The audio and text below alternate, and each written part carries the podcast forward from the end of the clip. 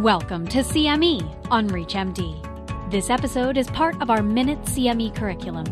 Prior to beginning the activity, please be sure to review the faculty and commercial support disclosure statements as well as the learning objectives.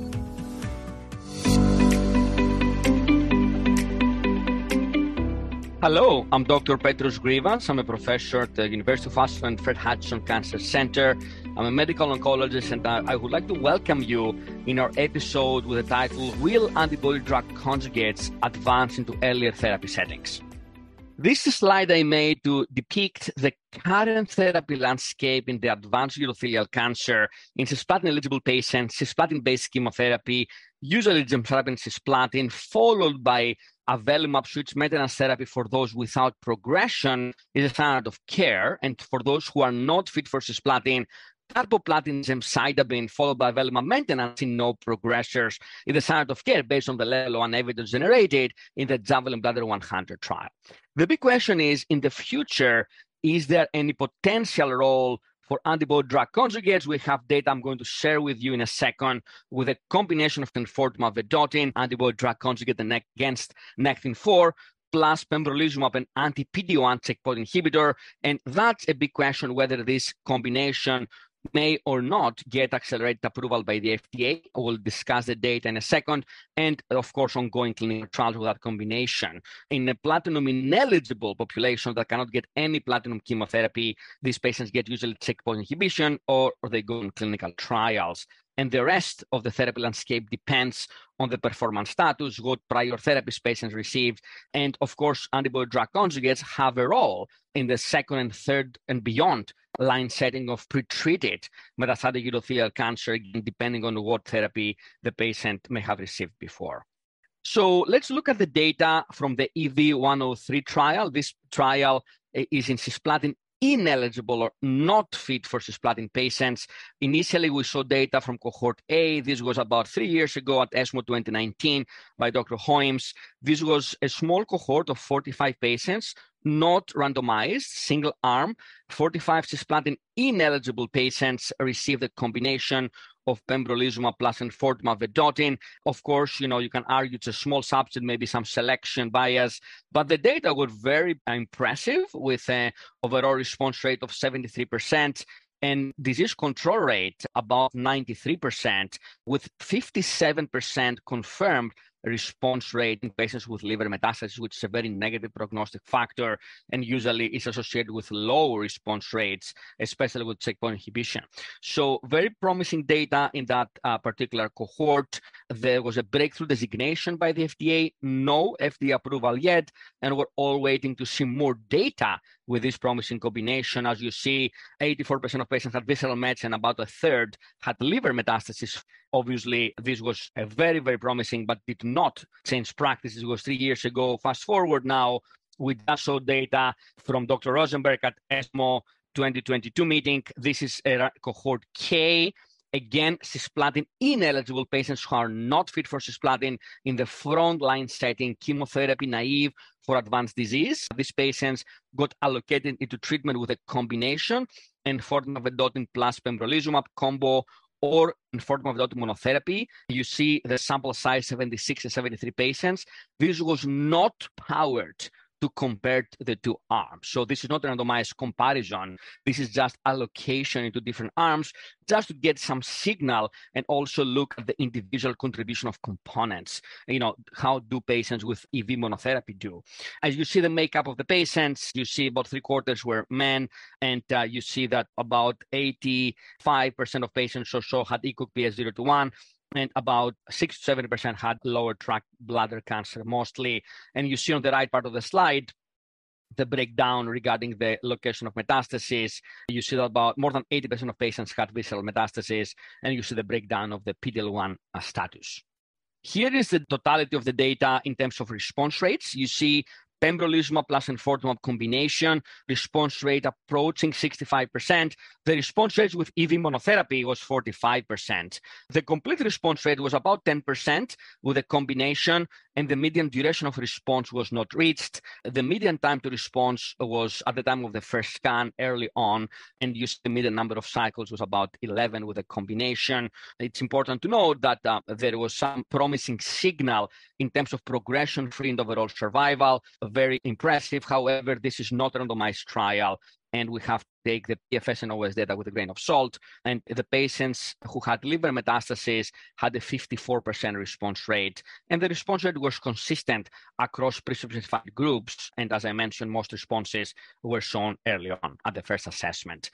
You see here that the maximum percent reduction from baseline of the target lesion by blinded independent review committee, you see that ninety-seven percent, almost all patients practically, almost, uh, they had some reduction, some degree of reduction in the tumor size.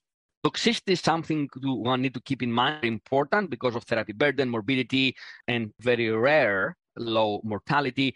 As you see here, fatigue, peripheral neuropathy, alopecia, skin rash, pruritus, taste changes, weight loss, diarrhea, nausea, anorexia, dry eyes stood out as, uh, as side effects. And you see here treatment-related adverse events on both arms.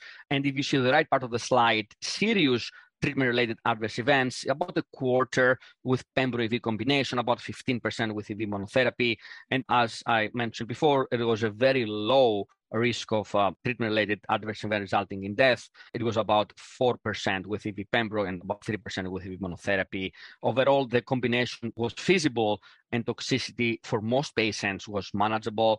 And as you see, the addition of pembro uh, seemed to increase the uh, grade three, four treatment-related adverse events from E V alone. And you see here in the right part of the slide, the historical comparison from E V three oh one phase three trial in patients after chemotherapy and after checkpoint inhibitor, different patient population, but that just to give you a sense about the toxicity with a combination versus historical control of E V monotherapy, and of course the concurrent arm of E V monotherapy in the E V one oh three trial. And you see here the grade three or higher treatment-related adverse events with each arm. The combination of pembro-E V is not F D A approved. We're waiting to see what the regulatory agencies will say, but also we're waiting for the definitive phase three trial of pembrolizumab plus enfortumab vedotin versus the standard of care, which is chemotherapy. And that trial at some point allowed the switch maintenance avelumab, which is the standard of care, as we mentioned before, especially in patients who uh, have no progression in chemotherapy, uh, they can go avelumab maintenance. Very quickly, there's data with satituzumab govitecan. There is a lot of uh, data set uh, to discuss, but in this particular slide, I'm showing you the cohort four that is, is not reported yet, is combining cisplatin plus satituzumab as induction therapy in the frontline setting for advanced urothelial cancer, followed by satituzumab govitecan plus avelumab suite maintenance therapy. Uh, so satituzumab is part, part of induction and maintenance, and then avelumab is only part of the maintenance. This trial is on, the cohort is ongoing, and then we have cohort five and six coming up later. Very quickly, a quick note on localized disease. We have seen data from cohort eight from E V one oh three trial. This was presented by Doctor Petrylak in ASCO G U twenty twenty-two. This is neoadjuvant enfortumab vedotin monotherapy, just three cycles before radical cystectomy, not randomized as single arm, as you see muscle invasive disease of the bladder, ECOG P S zero one or two, and patients had to be medically fit for enfortumab vedotin and for radical cystectomy and lymph node dissection. T U R B T was done within three months uh, from cycle one to one. And as you see here, about a third of the patients had pathologic complete response, and about half of the patients had pathologic downstaging, a promising signal, but this is not practice changing, but it definitely sets the stage for more trials. And here is a Keynote B fifteen E V three oh four trial comparing enfortumab vedotin plus pembrolizumab to gem C I S as perioperative therapy here, and E V plus pembro. In the localized disease setting, the trial is ongoing, is accruing patients, and we have no data yet. We're awaiting in the future the role of enfortumab in the localized disease setting is still experimental and has to be validated in this trial. And the other two trials, the Keynote nine oh five, pembro E V, or pembro alone uh, compared to no perioperative therapy, Keynote nine oh five for cisplatin ineligible patients, and the VOLGA trial evaluating durvalumab, tremelimumab, and enfortumab in cisplatin ineligible patients. These trials are ongoing and need to be accrued.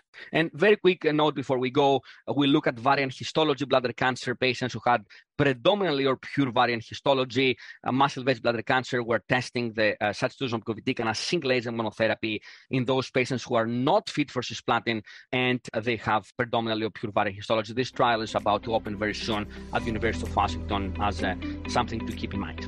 Very uh, much appreciated your attention. Thank you so much. You've been listening to C M E on ReachMD. This activity is jointly provided by Global Learning Collaborative, G L C, and Total C M E Incorporated, and is part of our Minute C M E curriculum. To receive your free C M E credit or to download this activity, go to reach M D dot com slash C M E. Thank you for listening.